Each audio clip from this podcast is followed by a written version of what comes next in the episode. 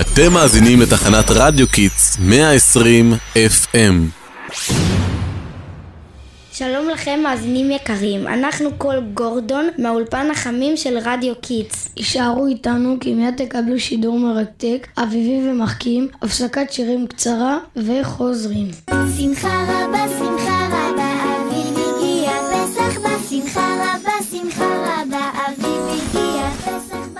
שמחה רבה, שמחה רבה. אם יש משהו שבאמת משמח בפסח זה החופשה הארוכה מהלימודים. מה רק זה משמח? פסח זה החג הכי כיף שיש. בחיים לא אשכח את חגיגות ליל הסדר. בבית של סבתא בלה זה היה אטרקציה אמיתית. חה חה חה חה חה, טוב נו זה לא נקרא. חגיגות משפחתיות הן תמיד אטרקציה. במיוחד אם מדובר בכל המשפחה המורחבת, אז בכלל נגיד אצלנו מגיעים כולם לסבתא בפתח תקווה, מהצפון ומהדרום.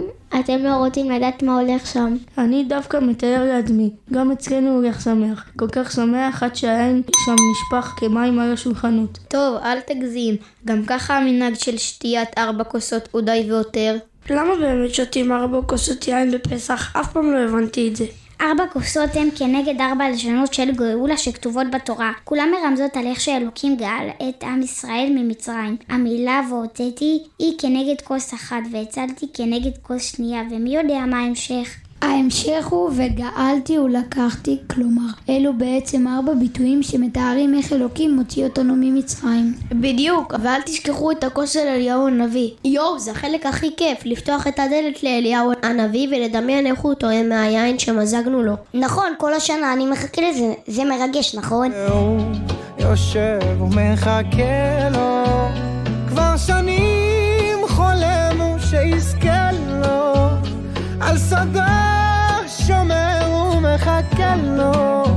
אני הכי אוהבת את החלק של ארבע קושיות, ואפילו התאמנתי איך לשאול מה נשתנה בעל פה, ולא מתוך ההגדה. רוצים לשמוע? ברור, אבל בלי בדיחות, כן?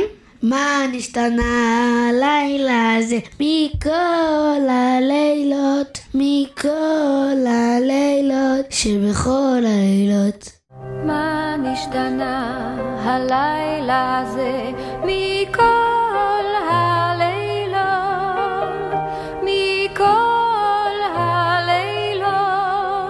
מגניב אלוף, חכה, אני מצלם אותך ושולח בוואטסאפ. טוב, אז חכה רגע, אעמוד שם ליד הרקע הכחול ההוא, זה יצטלם יותר טוב. לבינתיים נזמין לכאן את השדרנים האלופים של כיתה ד' 1, ד' 2 וד' 3 להמשיך לתאר לנו את ליל הסדר אצל סבתא שושי עם כל המשפחה. שלום לכולם, כאן כיתה ו' 2. נמשיך בשידור המיוחד שלנו על הפודקאסט. היי ליאנה, מה את עושה?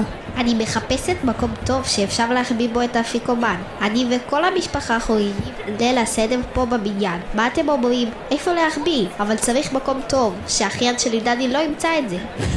גם אצלכם גונבים את האפיקומן? אצלנו שנה שעברה הייתי צריך להבטיח לאחותי קורקינט כדי שהיא תסכים להחזיר לי אותו. מישהו יכול להסביר לי באמת מה הקטע עם האפיקומן הזה? האפיקומן הוא חלק חשוב מאוד בליל הסדר. הסדר הרי מחולק ל-14 שלבים. קדש ורחץ, כרפס, יח"צ. מי זוכר את ההמשך?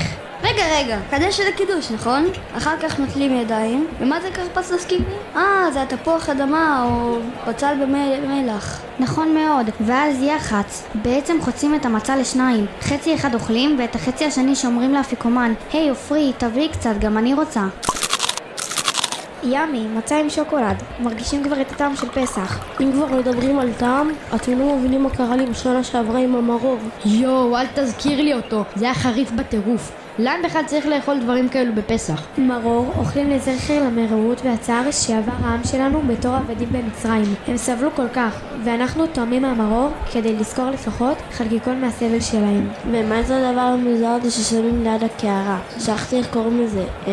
חרופית? לא חרופת, חרוסת, והיא זכר לעתיד שהיו צריכים להכין עם עם ישראל במצרים, שפרעה הפסיק לספק להם אפילו טיט להכנת לבנים. וואי וואי, מסכנים, איזה סבל הם עברו שם. נס שיצאנו לחופשי. עבדים היינו, היינו, אתה בן חורים. עבדים היינו, היינו, אתה בני חורים, בני חורים. רוצים לשמוע משהו מצחיק? אני הייתי בטוחה של בני חורין, הכוונה לחורין של המצות. ממש לא. חורין זה מלשון חירות, חופש.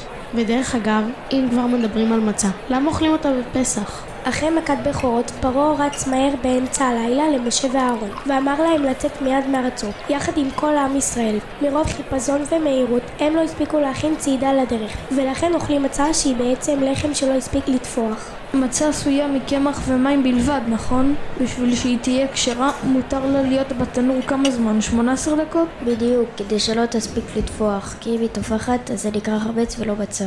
וואי וואי, אל תזכיר לי חמץ, זה מזכיר לי את כל הנקודות לפסח.